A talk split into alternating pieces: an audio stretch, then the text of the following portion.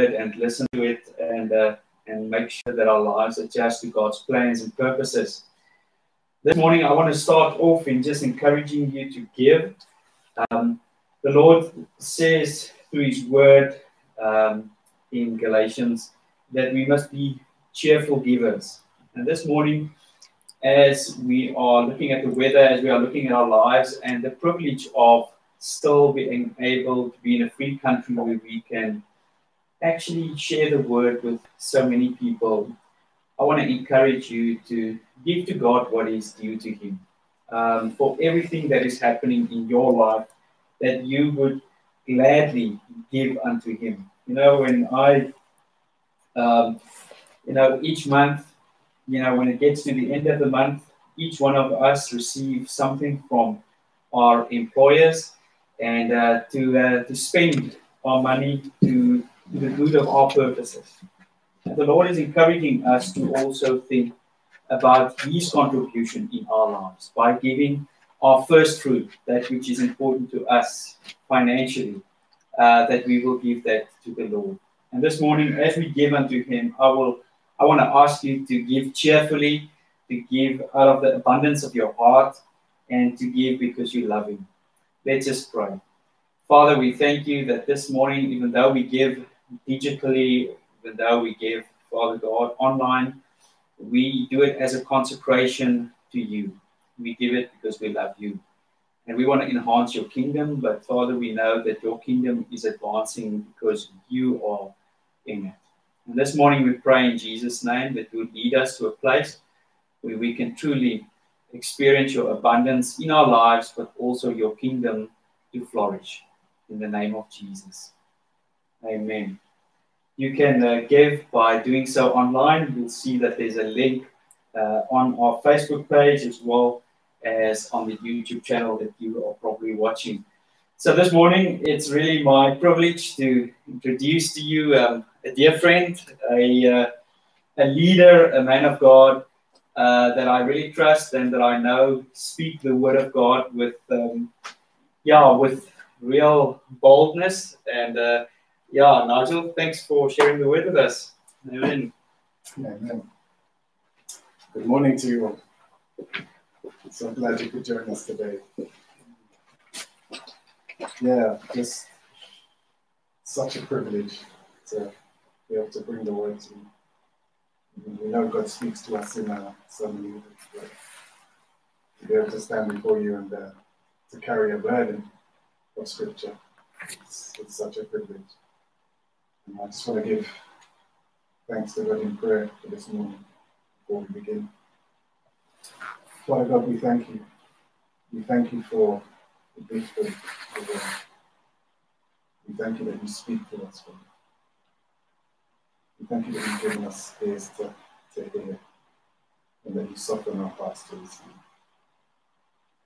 So, Father, for all those who are hearing the Word at this time, whether live or later, uh, thank You that You've prepared. Thank You that You've given them ears to hear and hearts to receive. And Father, I thank You that Your Word will accomplish what You set out for it to do. God, we just give You the glory. We just pray for Your name here. In Jesus' name, amen. It's unmuted.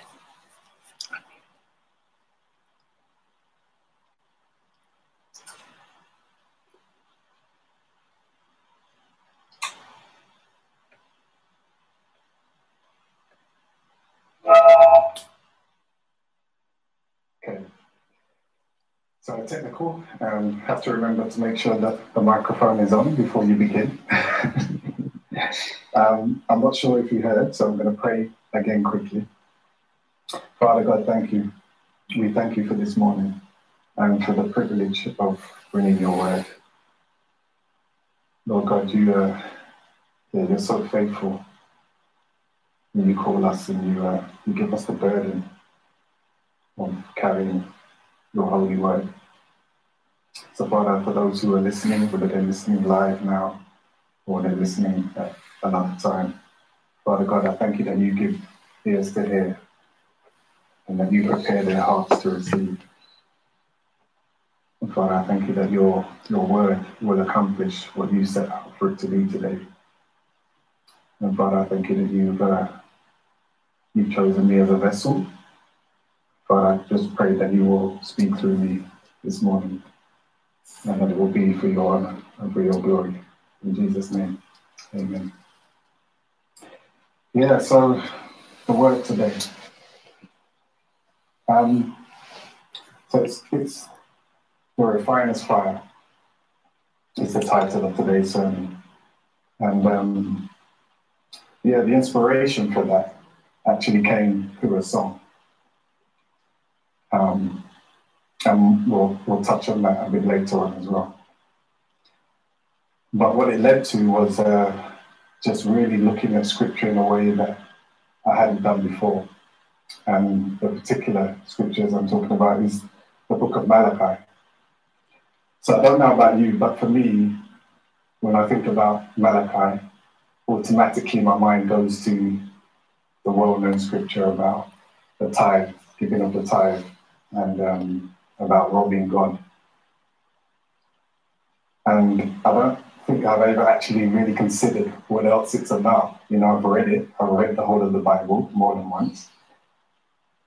But I can't actually think of a time where, you know, I've really sought to understand what Malachi was about and what the intention was there.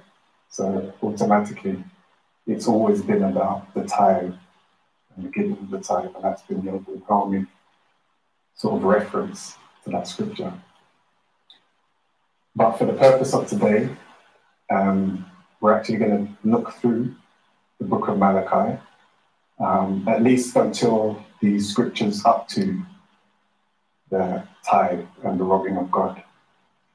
And we're going to delve into it, and we're really going to look and see, well, what is it about? What is God talking about? And what was his intention there?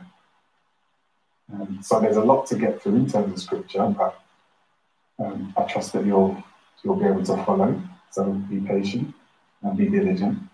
And if you have your Bibles ready, um, I'm using the E S V, the English Standard Version. So if you have that, you might find it easier to follow, but obviously the word is the word. So we begin. I'm going to start with a reading. And the first reading is from Malachi two seventeen through to three two.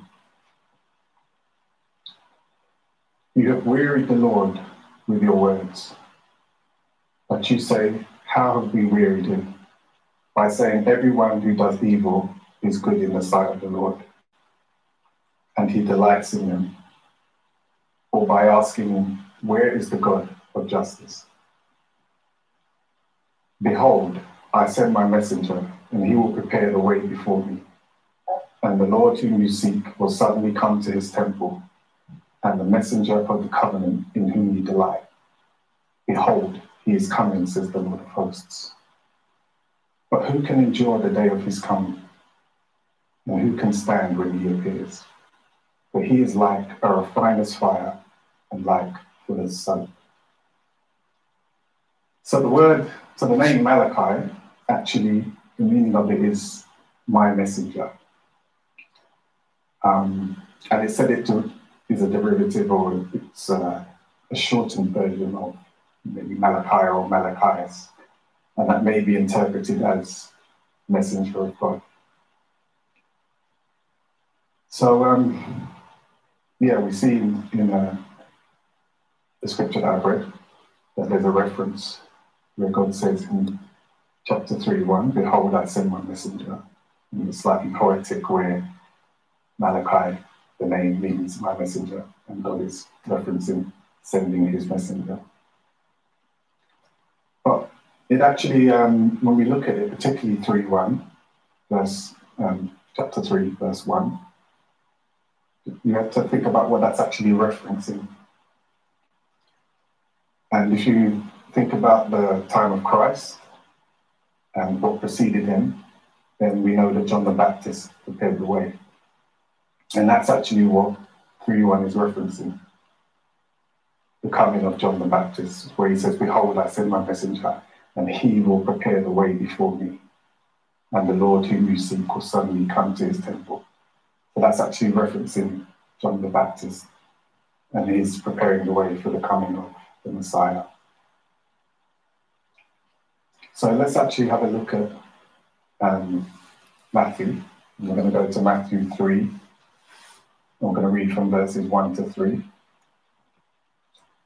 And as it says, in those days, John the Baptist came preaching in the wilderness of Judea. Repent, for the kingdom of heaven is at hand. For this is he who was spoken of by the prophet Isaiah, when he said, the voice of one crying in the wilderness, prepare the way of the Lord, make his paths straight. So, from there I want to just have a little look at um, Matthew eleven and nine, where it reads, what then did you go out to see? A prophet? Yes, I tell you, and more than a prophet. This is he of whom it is written, behold, I send my messenger before your face, you will prepare your way before you. So this is Christ speaking, and he's actually referencing Malachi, verse three and one. Behold, I send my messenger before your face, who will prepare your way before you.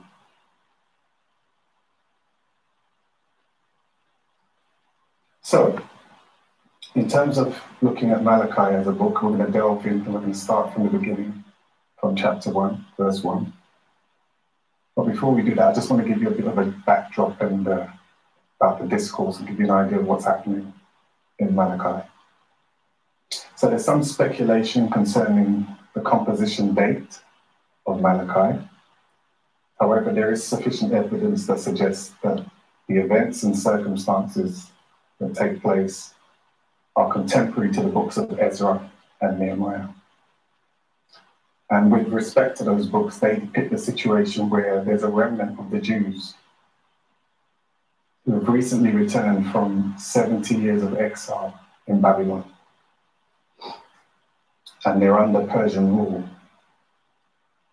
So scripture tells us in those books that they oversaw the post-exilic reconstruction and rededication of the temple of God, and through to God's service, through to God's service, the temple of God to God's service, through to the rebuilding of Jerusalem's walls, which occurs in Nehemiah. So as we know, the great temple of God, built under King Solomon's reign, was eventually destroyed along with the walls and the houses of the city when Jerusalem was sacked by the Babylonians. So a little bit more history around that. In terms of how the uh, temple was rebuilt and how the Jews managed to return to Jerusalem, there was a decree from King Cyrus of Persia in five thirty-eight B C, permitting the Jews to return so that they could rebuild the temple in Jerusalem. And that decree was subsequently endorsed by King Darius in five nineteen B C. And the rebuilding of the temple was completed in roughly five sixteen, five fifteen B C. So it was seventy years from the destruction of the temple to the temple being completed. So the temple was actually destroyed by the Babylonians when they overcame um, the Jews and took them into captivity and into exile. A remnant of the Jews, and that was in five eighty-six. So we get the picture here. So in terms of Malachi and what's happening, we'll see that they, it's apparent that they rebuilt the temple of the Lord, but things are not the same. At the very least, it's not what they envisioned, in line with God's promises to them as a nation. So the evidence that I was referring to to support the concomitance with Ezra and Nehemiah occurs throughout the discourse between God and his people. So through his messenger Malachi, God makes pointed reference to Israel's countenance towards him and the fulfillment of their priestly duties. And specifically, he voices his displeasure in the form of a conversation which has been described by some as satirical in its nature. So what do I mean by that? Well, Malachi as a book would be commonly categorized as one of the minor prophets, alongside books such as Hosea, Joel, Amos, and the other books which occur after Daniel in the Old Testament. So as we know, Malachi is the, is the final book in the Old Testament. So the term minor prophets was apparently used by Saint Augustine in the fifth century A D. So in the Hebrew canon, those same books are grouped together, and they're simply referred to as the twelve. So we need to understand that the word minor, in this sense, is not assessing the importance of the books, as they're no less important, but rather the breadth of the narrative compared to the major prophets. So when we think of prophecy, I don't know about you, but we typically think of it as a, in the form of a didactic monologue, where the prophet solely represents the voice of God to the people. In the case of Malachi, we see a more prosaic approach that depicts a conversation where God is speaking for himself, but also interprets the audience's response. So what's going on exactly? Well, we're going to read, and we're going to, from chapter one, as I said, we're going to dive into the scripture, and we're really going to look at what's going on. And helpfully, my um, my E S V study Bible breaks down the, um, the book of Malachi into what it calls disputations, um, which is helpful. So um, um, there's no need for me to reinvent the wheel. I'm going to follow the disputations and use that as my as a structure for how we read through Malachi. So let's read from Malachi one, chapter one, verse one. The Oracle of the Word of the Lord to Israel by Malachi. And we're reading to um, verse five. Yeah. The Oracle of the Word of the Lord to Israel by Malachi. I have loved you, says the Lord. But you say, how have you loved us? Is not Esau Jacob's brother? I should add as well, there's a link. If you want to follow the presentation, there is a link. Um, so you can have a look at that now. And it has the scriptures that I'm reading here, if, you're, if you would prefer to use that. I have loved you, says the Lord, but you say, how have you loved us? Is not Esau Jacob's brother, declares the Lord? Yet I have loved Jacob, but Esau I have hated. I have laid waste his hill country and left his heritage to jackals of the desert. If Edom says, we are sh shattered, but we will rebuild the ruins, the Lord of hosts says, they may build, but I will tear down. And they will be called the wicked country, and the people with whom the Lord is angry forever. Your own eyes shall see this, and you shall say, great is the Lord beyond the border of Israel.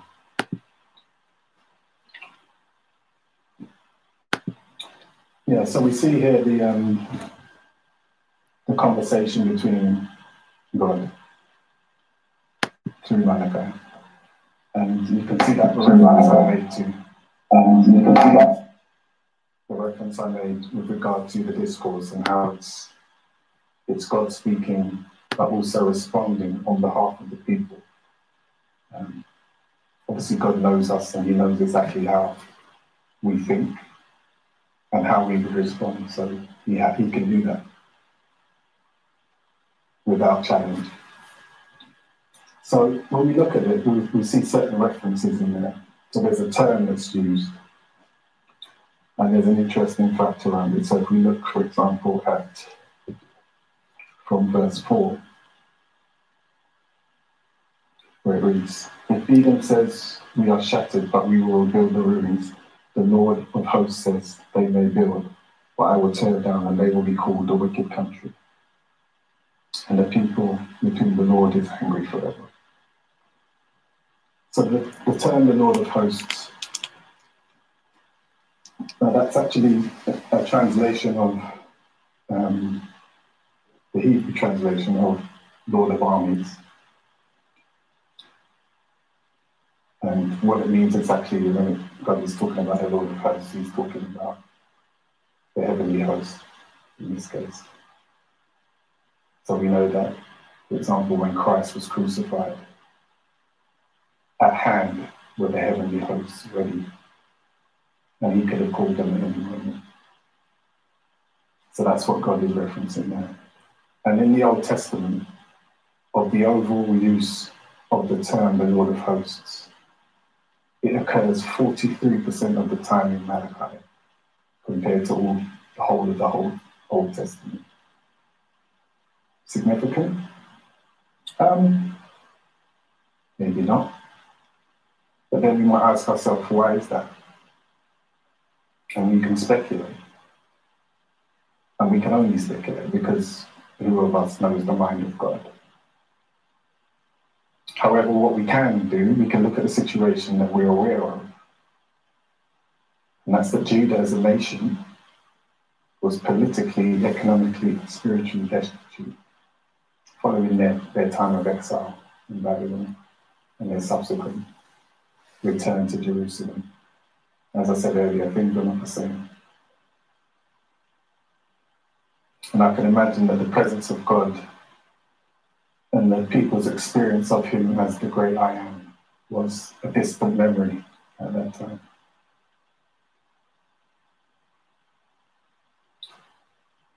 You might say that they've, they've been vanquished, violated, violated and left utterly discouraged by their circumstances. So we need to remind ourselves that what occurred with the Babylonians was actually a judgment of God for Israel's unfaithfulness. And as a reference to that, we need to go back about two hundred years. And to do that, we need to look in Jeremiah chapter nine, verse eleven.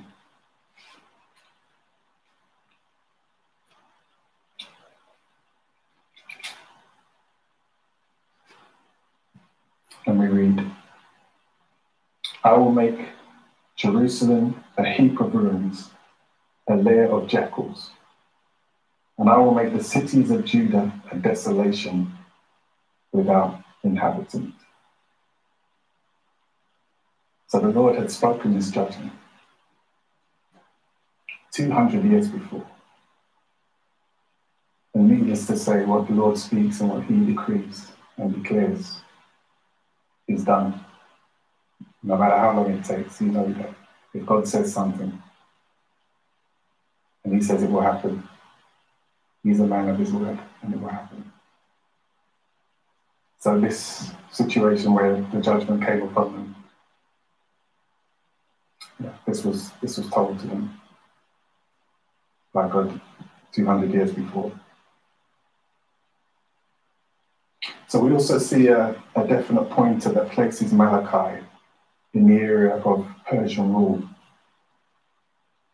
So let's have a look.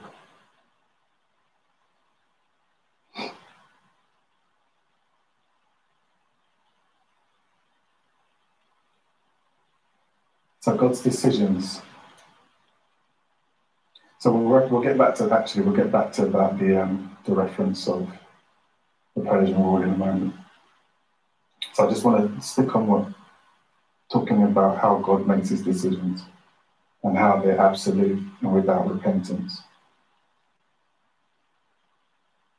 So in the discourse we see um, one of the things that the The Jews were disputing with God.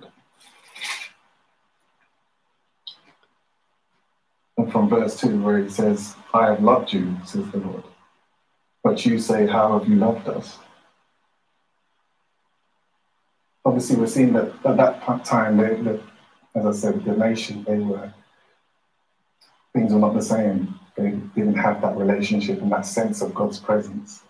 Something was lacking to the point where they, they didn't feel loved by God. And we need to understand what was going on there. They were feeling rejected and they were feeling as though God was preferring others over them. And the reference there is to, to Esau. And the line of Esau being the, the Edomites. And they're comparing themselves to another nation and how that nation appears to be prospering in comparison to their circumstances, which they're lamenting at the time. But we need to understand something about, about God and how he, how he is with us and how he deals with us. We know that God's decisions are absolute and without repentance. When he chooses one thing over another, it's with such certainty that he absolutely rejects the alternative. And when you see the words such as hated, so he says in um, yeah, in verse two, yet I have loved Jacob, but Esau I have hated. It seems like a very harsh word, you know, if we take it in our, our typical understanding of what hating means.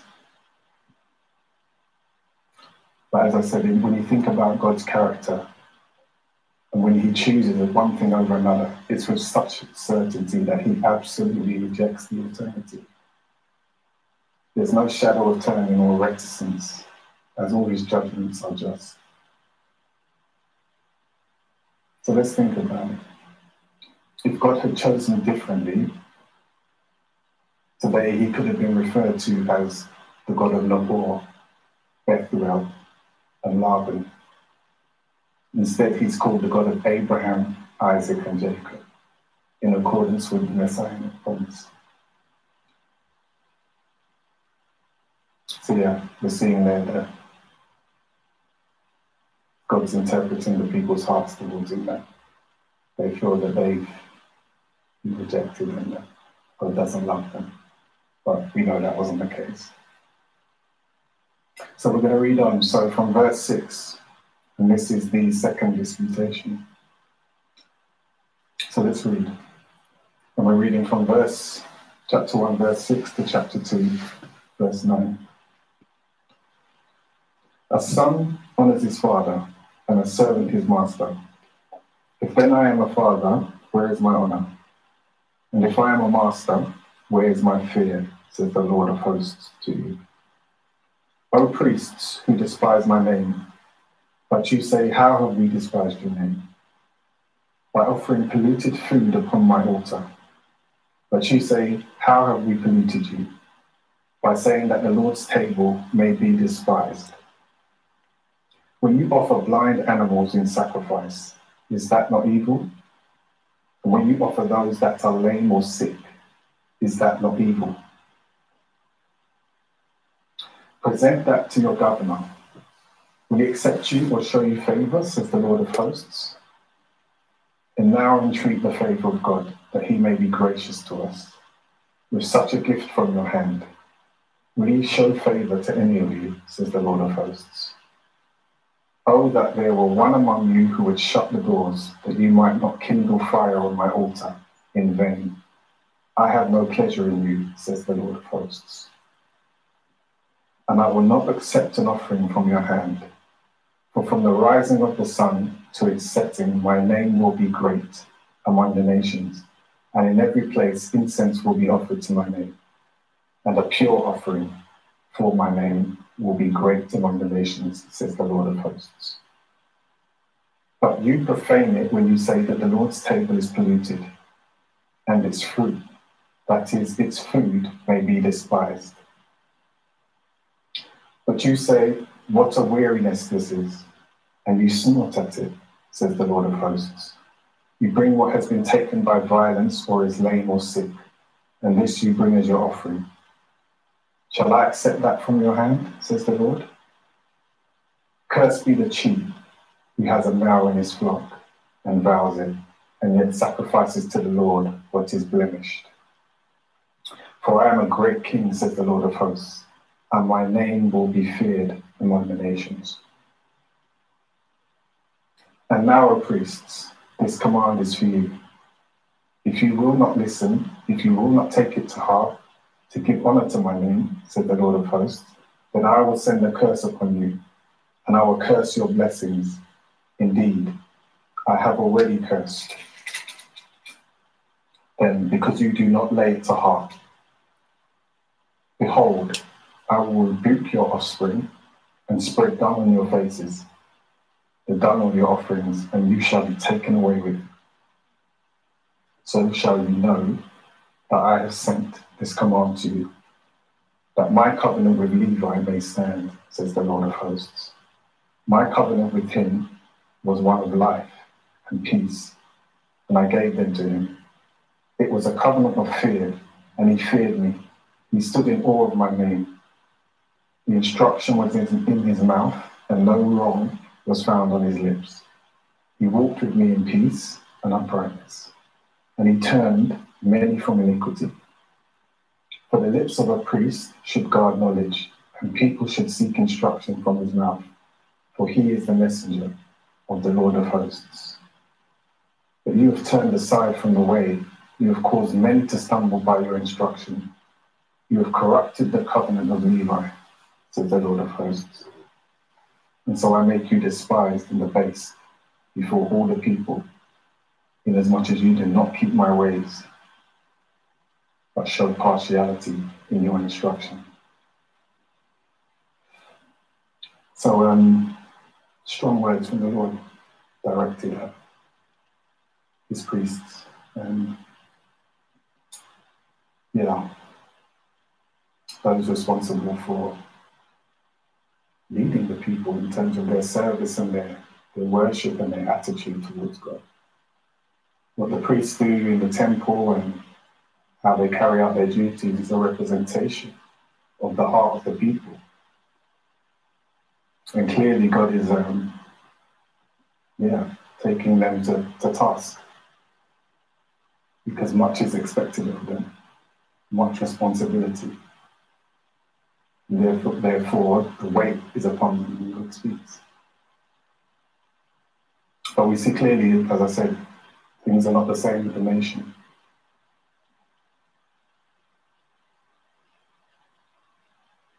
From the time that they um, they returned from exile, something changed. There was a fervor to rebuild the temple when they initially returned. There was a desire to rebuild the temple. But over the course of the years, and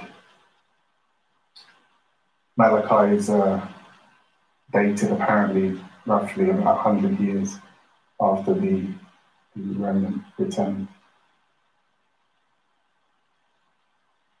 Things have changed. The people's hearts have gone astray. And this brings me to, brings to mind for me the, the books of the Bible, you know, such as things like Leviticus and Numbers, which are chock full of detailed instruction for worship and righteousness towards God. And I, I don't know about you, but over the years, many times my eyes have glazed over reading those books and wondering why there was so much information about sacrifices and, yeah, and why they're required and what's required for the sacrifice. But the truth is that, that God is an observer of every one of those standards. And not one word was spoken in vain. So when we fall short of those standards, and God places a responsibility on us, and, and using the priest as an example, when we fall short, then God has a right to take it to task. Because he's an observer of every word that he's spoken in instruction. None fall by the wayside, none are overlooked. So let's read on. Um, we move on to the third disputation. And for this, we're going to read from verse ten, chapter two, verse ten, through to verse sixteen.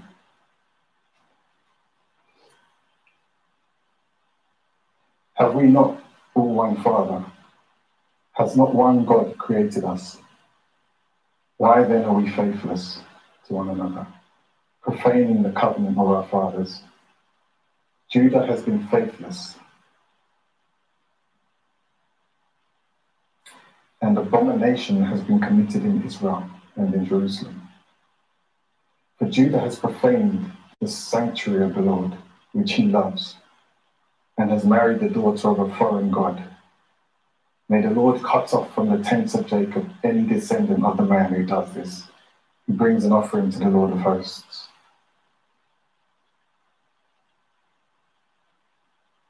And the second thing you do, you cover the Lord's altar with tears, with weeping and groaning, because he no longer regards the offering or accepts it with favor from your hand. But you say, why does he not? Because the Lord was witness between you and the wife of your youth, to whom you have been faithless, though she is your companion and your wife by covenant. Did he not make them one with a portion of the Spirit in their union? And what was the one God seeking? Godly offspring. So guard yourselves. So guard yourselves in your spirit, and let none of you be faithless to the wife of your youth. For the man who does not love his wife but divorces her, says the Lord, the God of Israel, covers his garment with violence, says the Lord of hosts. So guard yourselves in your spirit, and do not be faithless. So this um, this excerpt here provides further evidence as well of what was happening and the comparison, and as I say, the dating of the era, era of Malachi in relation to Ezra and Nehemiah, and that helps us to understand, despite the, the speculation about when it was, what it was referencing, the period of time that it was covering. And to help us with that, we're going to look at um, just a couple of scriptures in Ezra and Nehemiah, where we see a, a similar theme and a representation of what God is talking about in, in Malachi here. So we're going to look at firstly Ezra nine, verses one to two. And we read,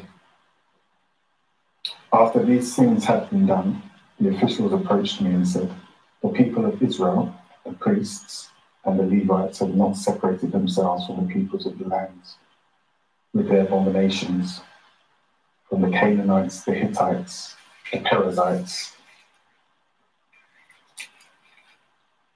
the Jebusites, the Ammonites, the Moabites, the Egyptians, and the Amorites. But I have taken some of their daughters to be wives for themselves and for their sons, so that the holy race has mixed itself with the peoples of the lands. And in this faithlessness, the hand of the officials and chief men has been foremost. And um, Yeah, in Nehemiah chapter thirteen, twenty-three to twenty-seven.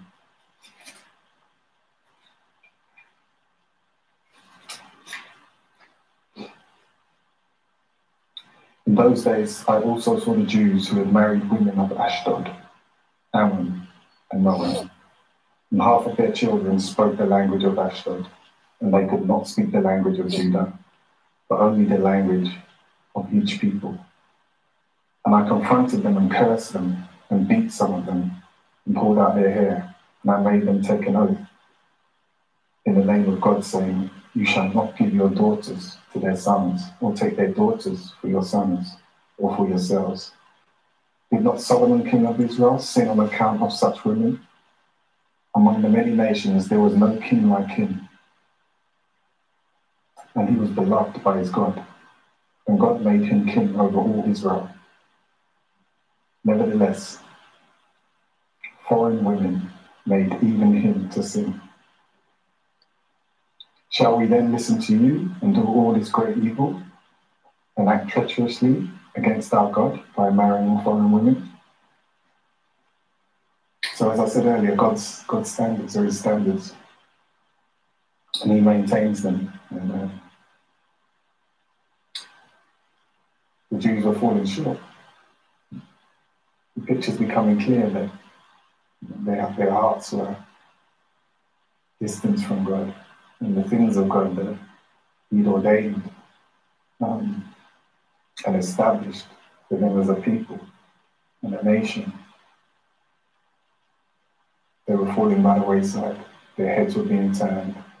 They were becoming complacent and felt they could do what they want.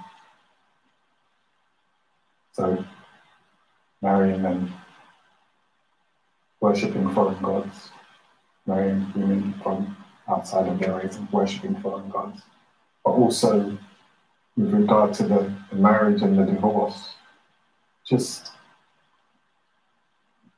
divorcing for the purpose of a simple lack of affection towards their, their spouse. Husbands were divorcing their wives.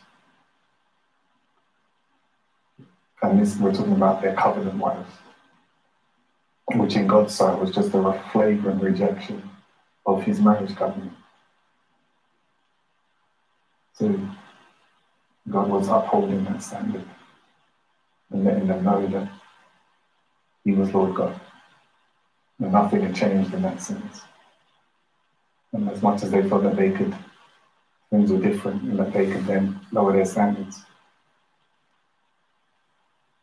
God was reminding them that what he establishes doesn't change.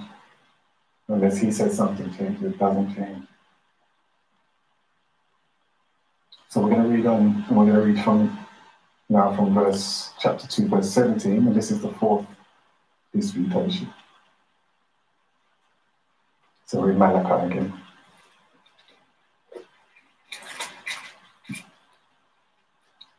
So this is um, the scripture that we read in the beginning. And now we're reading it in the context, obviously, of uh, going through the whole disputations.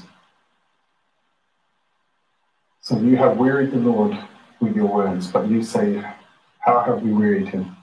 By saying, everyone who does evil is good in the sight of the Lord, and he delights in them.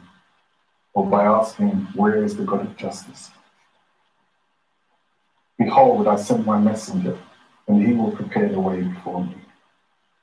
And the Lord whom you seek will suddenly come to his temple, and the messenger of the covenant in whom you delight. Behold, he is coming, says the Lord of hosts. But who can endure the day of his coming? And who can stand when he appears? For he is like a refiner's fire, and like fuller's soap. He will sit as a refiner and purifier of silver, and he will purify the sons of Levi and refine them like gold and silver, and they will bring offerings to the righteousness of righteousness to the Lord. Then the offering of Judah and Jerusalem will be pleasing to the Lord, as in the days of old, and as in former years. Then I will draw near to you for judgment. I will be a swift witness against the sorcerers, against the adulterers, against those who swear falsely, against those who oppress the hired worker in his wages, the widow and the fatherless, against those who thrust aside the sojourner and do not fear me, says the Lord of hosts.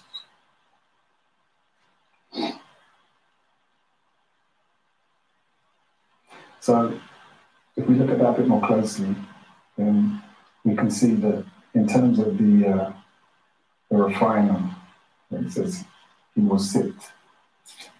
Sorry, just before that. But who can endure the day of his coming? This is from uh, chapter three, verse two. But who can endure the day of his coming? And who can stand when he appears? For he is like a refiner's fire, and like fuller's soap. So we know that's referring to the coming of Christ, what he will represent, that he will, will come like a refiner's fire and like full of soap with that purpose. So what does that mean exactly? We need to get a bit of an illustration and some sort of definition of what, what that represents about Christ. So we need to we need to define the refiner. So I'm going to give you a process here um, about how gold is refined. And the process is called smelting of gold. So apparently it is thought that gold has been smelted since six thousand B C, first done by the Babylonians in current-day Syria. Today it's a highly sophisticated process, but the fundamentals for smelting gold remain the same. So in very simple terms, the first step in smelting gold is pulverizing or crushing the ore. Next, the material is placed in a furnace in order to elevate the gold to above the melting point. The furnace must reach temperatures in excess of one thousand sixty-four degrees Celsius. To achieve this, the blast furnace furnaces force air into their flames. So looking at the more modern process as well. So once the ore is molten, chemicals such as sodium nitrate, silica, lead oxide, sulfuric acid and nitric acid are added because gold is a noble metal and non-reactive. The impurities instead bond with the chemicals. This causes them to oxidize and rise to the surface, allowing the impurities to be skimmed from the surface. So then further chemicals can be added, causing any remaining impurities to separate, which can be chipped away once the mix has cooled. The result of smelting gold produces gold nuggets or gold door bars. Door bars are large rough bars containing both gold and silver that require further refinement. Generally, after smelting, the resulting gold nuggets are around ninety percent pure. Today, to achieve a higher purity, the nuggets may be put through the Miller process or the Miller process or Bowl process. The Miller method uses chrome in the mortar mix and can raise purity to ninety-nine point five percent.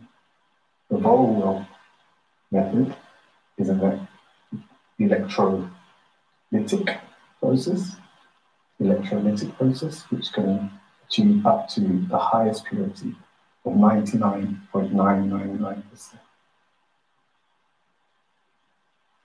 Final nuggets can then be made into more practical shapes, commonly bullion bars. So for today, with these highly advanced smelting methods, it is impossible to make one hundred percent pure gold, and ninety-nine point nine nine percent or nine hundred ninety-nine point nine nine nine finest gold is the purest ever made.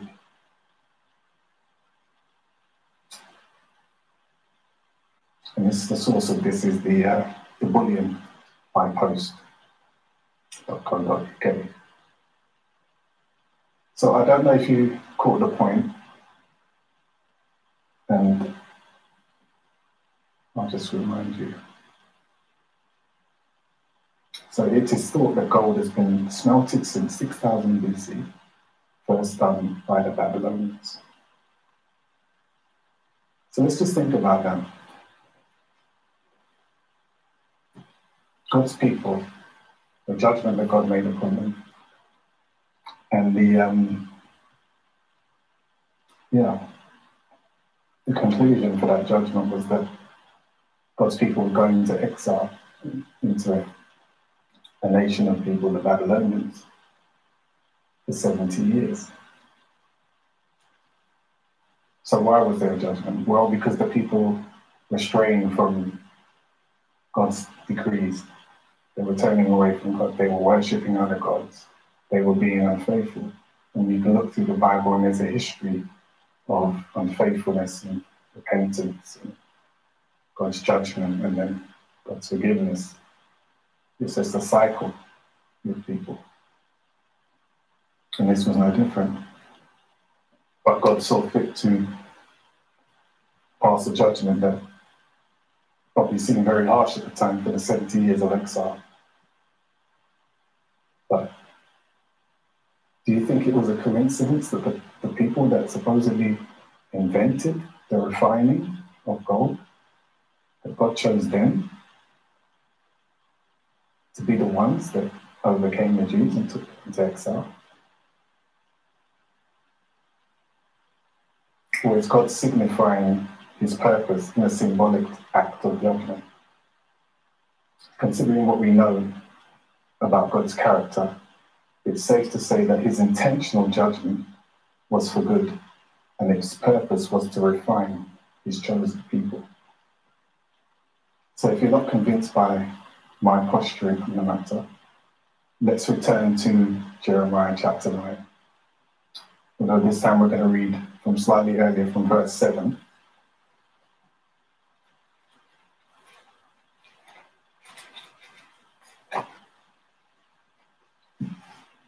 And we read, "Therefore says the Lord of hosts, behold, I will refine them and test them. For what else can I do because of my people? Their tongue is a deadly arrow, it speaks deceitfully. With his mouth, each speaks peace to his neighbor, but in his heart he plans an ambush for him. Shall I not punish them for these things, declares the Lord? And shall I not avenge myself on a nation such as this? I will take up weeping and wailing for the mountains, and a lamentation for the pastures of the wilderness, because they are laid waste, so that no one passes through. And the lowing of the cattle is not heard. Both the birds of the air and the beasts have fled and are gone. I will make Jerusalem a heap of ruins, a lair of jackals, and I will make the cities of Judah a desolation without inhabitant." So we see there that God has actually referenced that his intention is to refine them. And that judgment upon them is that of an act of love and a representation of God's character and what he does with his people. They were so far removed in their attitude towards him and what God had established over the centuries with his people. Their hearts had gone astray. They were worshipping other gods. They were marrying foreign women. They were divorcing frivolously. And this is obviously the time before what, what's happening in Malachi. This was the time before the judgment. Because, as I said, there's a cycle, there's a pattern. And the Jews have um, yeah, historically disappointed God in terms of their actions. And God has been patient and he's walked back so many occasions. But this time, he, there needed to be a harsh judgment. And it's just amazing that, as I say, the people that God chose were the people who were, in, were inventors of refining gold. Um, for me, that's symbolic, that God uses people as such, that they need to refine them. So he sent them to be refined for seventy years in exile. So let's read on. So the other reference about um, Christ's coming and his purpose and what he's going to do was the fuller's soap. So let's read a little bit about that. What is fuller's soap? So a fuller was someone who cleaned and thickened to make it full, freshly woven cloth, usually wool. The process involved cleaning, bleaching, wetting, and beating the fibers to a consistent and desirable condition. From this earth was a variety of clay that was used to scour and cleanse the cloth. For this soap was an alkali made from the plant ashes, which was also used to clean and full new cloth. Since fullers required plenty of running water along with the natural substances described, a fuller's field was a place where all were available for the fullers to conduct their profession. So I'm just going to read from uh, Psalm fifty-one seven just to give us um,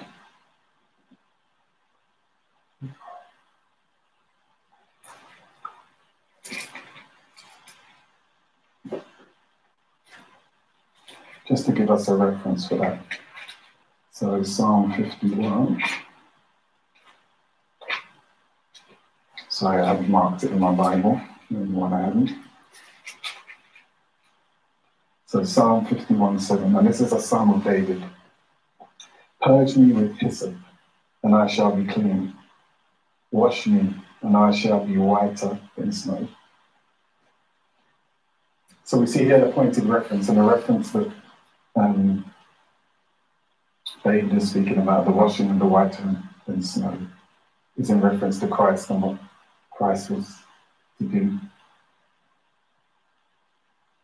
But you see here that process that I described, it's it's not an easy process, it's it's harsh, you know? The wetting and the beating of fibers to a consistent and desirable condition. And we think about, you know, our lives and the things that, that we go through and we experience, um, and what God wants to do with us.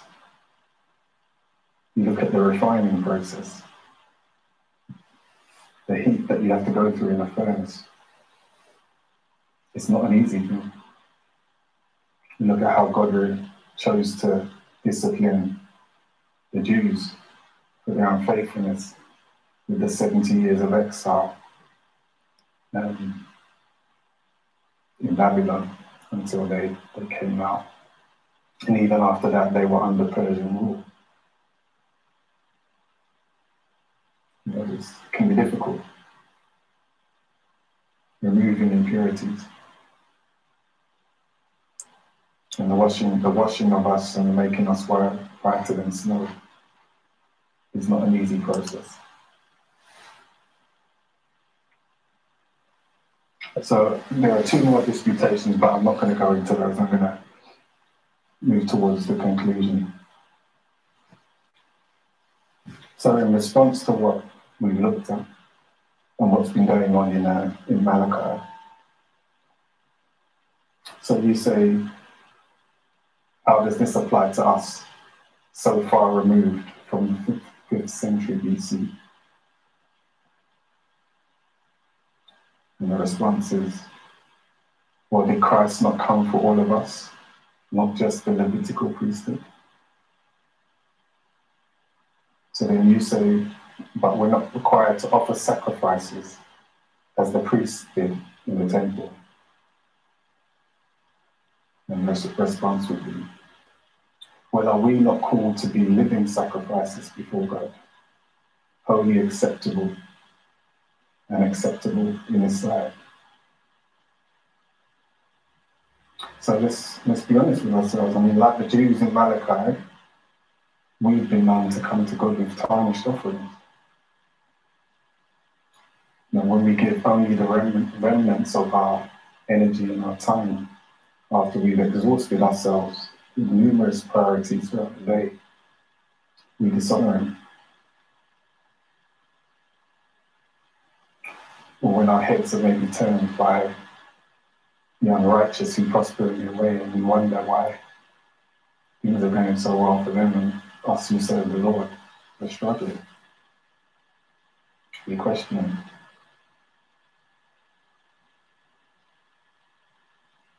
So you've heard, I'm sure, the saying, caught between a rock and a hard place.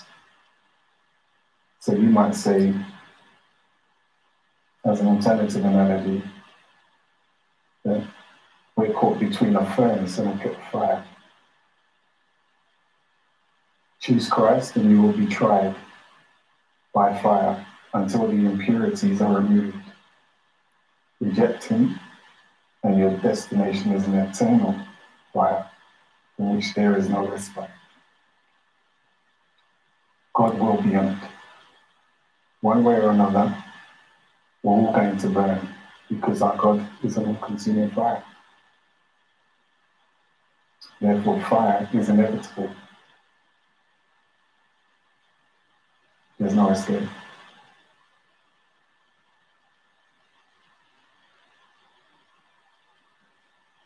And that's not to say that our God isn't loving. I'm sure we can all testify of, of the goodness of God. But his character is his character. And the things that he demands of us and he requires of us sometimes um, require us a lot of suffering, a lot of patience, a lot of endurance and perseverance. But we know those things build character. And God is about that business, building character and developing his people and, and making them pure gold. And that's not to say that once we've gone through the refining process that we're perfect. We're certainly not. You know, we saw with the, with the nation of Judah, the remnant of the nation of Judah after they came out of exile for seventy years, their hearts turned again. You know, from a period where they were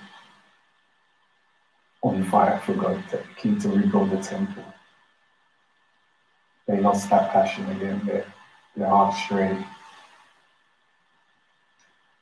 And we're no different. You know, we have time to go around fire for God and we feel close and you know, things go well and God is refining us in, in many areas. But over time, we can become discouraged and our hearts can stray. But God is patient. And he's able to fulfill those things that he demands or what he desires for us. So I just want to, I want to finish now with a word of warning and a word of hope. And this is by John Piper. He is a refiner's fire, and that makes all the difference. A refiner's fire does not destroy indiscriminately like a forest fire. A refiner's fire does not consume completely like the fire of an incinerator. A refiner's fire refines, it purifies, it melts down the bar of silver or gold, separates out the impurities, the impurities that ruin its value, burns them up, and leaves the silver and gold intact. He is like a refiner's fire. It does say fire, and therefore purity and holiness will always be a dreadful thing. There will always be a proper fear and trembling in the process of becoming pure. We learn it from the time we are little children. Never play with fire, and it's a good lesson. Therefore, Christianity is never a plaything, and the passion for purity is never flippant. He is like fire, and fire is serious. You don't fool around with it. But it does say he is like a refiner's fire. And therefore, this is not merely a word of warning, but a tremendous word of hope. The furnace of affliction in the family of God is always for refinement, never for destruction. So I just want to conclude in prayer. Father, we thank you. We thank you for yeah, just your faithfulness in speaking to us today. And Father, I thank you that you are a God who refines. Father, we thank you that you're so patient with us and that you, uh, you allow us to go through things which maybe seem harsh at times, and yeah, sometimes it does feel like we're in a, in a fiery furnace and we're gonna we're gonna be consumed. But Father, we know it's not your, your purpose to consume us, but to purify us. And um, yeah, to to make us like your God. So Father, help us just to surrender ourselves to them, to draw near to you so that you may draw near to us. For who you are cannot be denied. You are an all-consuming fire. And as I said, fire is inevitable. So Lord God, we just um, yeah, we just commit ourselves to you today. And uh, I just pray, Father God, that those who've heard your word today will uh, just receive it as it was intended. And um, yeah, just align, that we can align ourselves with your heart for us and allow ourselves to be purified by you, God, as you intended. Through your Son, Jesus Christ, who we submit to. I ask that in Jesus' precious name. Amen. And at the beginning, I said that the sermon was inspired by a song. Um, so there's a link to that, to the song. You want to have a listen to that and you get some relevance to how the sermon came about. Um, also, if you are, if you're in need of any ministry, please please do get in touch. There's also um, a links reference there for, for contacting us if you need some ministry. So please, if you need to respond, um, we'll, we'll be very happy. We'll very much want to hear from you. But yes, anyway, thank you for listening. Um, enjoy the rest of your day and uh, be blessed. Amen.